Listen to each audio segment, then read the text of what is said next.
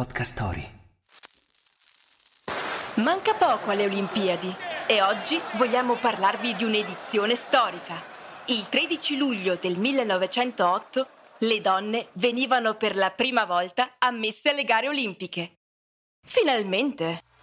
Wake up! Wake up! La tua sveglia quotidiana. Una storia, un avvenimento per farti iniziare la giornata con il piede giusto. Wake up! Nel 1896 ad Atene nascevano di nuovo le Olimpiadi, ma prima di vedere una donna ammessa alla competizione sarebbe passato parecchio tempo. Le donne devono assolvere ai compiti di moglie e madre e lo sport rischia di distoglierle dalle loro faccende quotidiane. Questo sosteneva il barone de Coubertin, famoso ideatore delle Olimpiadi moderne, rifacendosi al pensiero dei greci inventori dei giochi antichi. Non era propriamente d'accordo con lui Alice Milià, nuotatrice, canoista e fondatrice della Federazione Sportiva Femminile Internazionale. Non fu semplice per lei e per tutto il movimento sportivo femminile far accettare quest'idea rivoluzionaria per i tempi, ma proprio nell'Olimpiade di Londra, la quarta, 36 donne furono ammesse alle gare.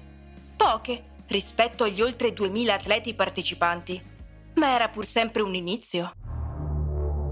Tra le tante curiosità ne citiamo una. Sibyl Fenton conquistò la medaglia d'oro nel tiro con l'arco Aveva 53 anni ed ancora oggi detiene il record della più anziana medaglia d'oro olimpica.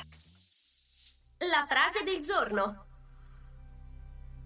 Gli uomini ignoreranno sempre la loro vera natura finché non lasceranno le donne libere di realizzare la propria personalità. Indira Gandhi la sostenibilità, il business, le storie d'amore, l'horror ti affascinano? Su Podcast Story troverai una vasta selezione di podcast che trattano questi temi. Scarica l'app su Google Play e App Store per iniziare a esplorare.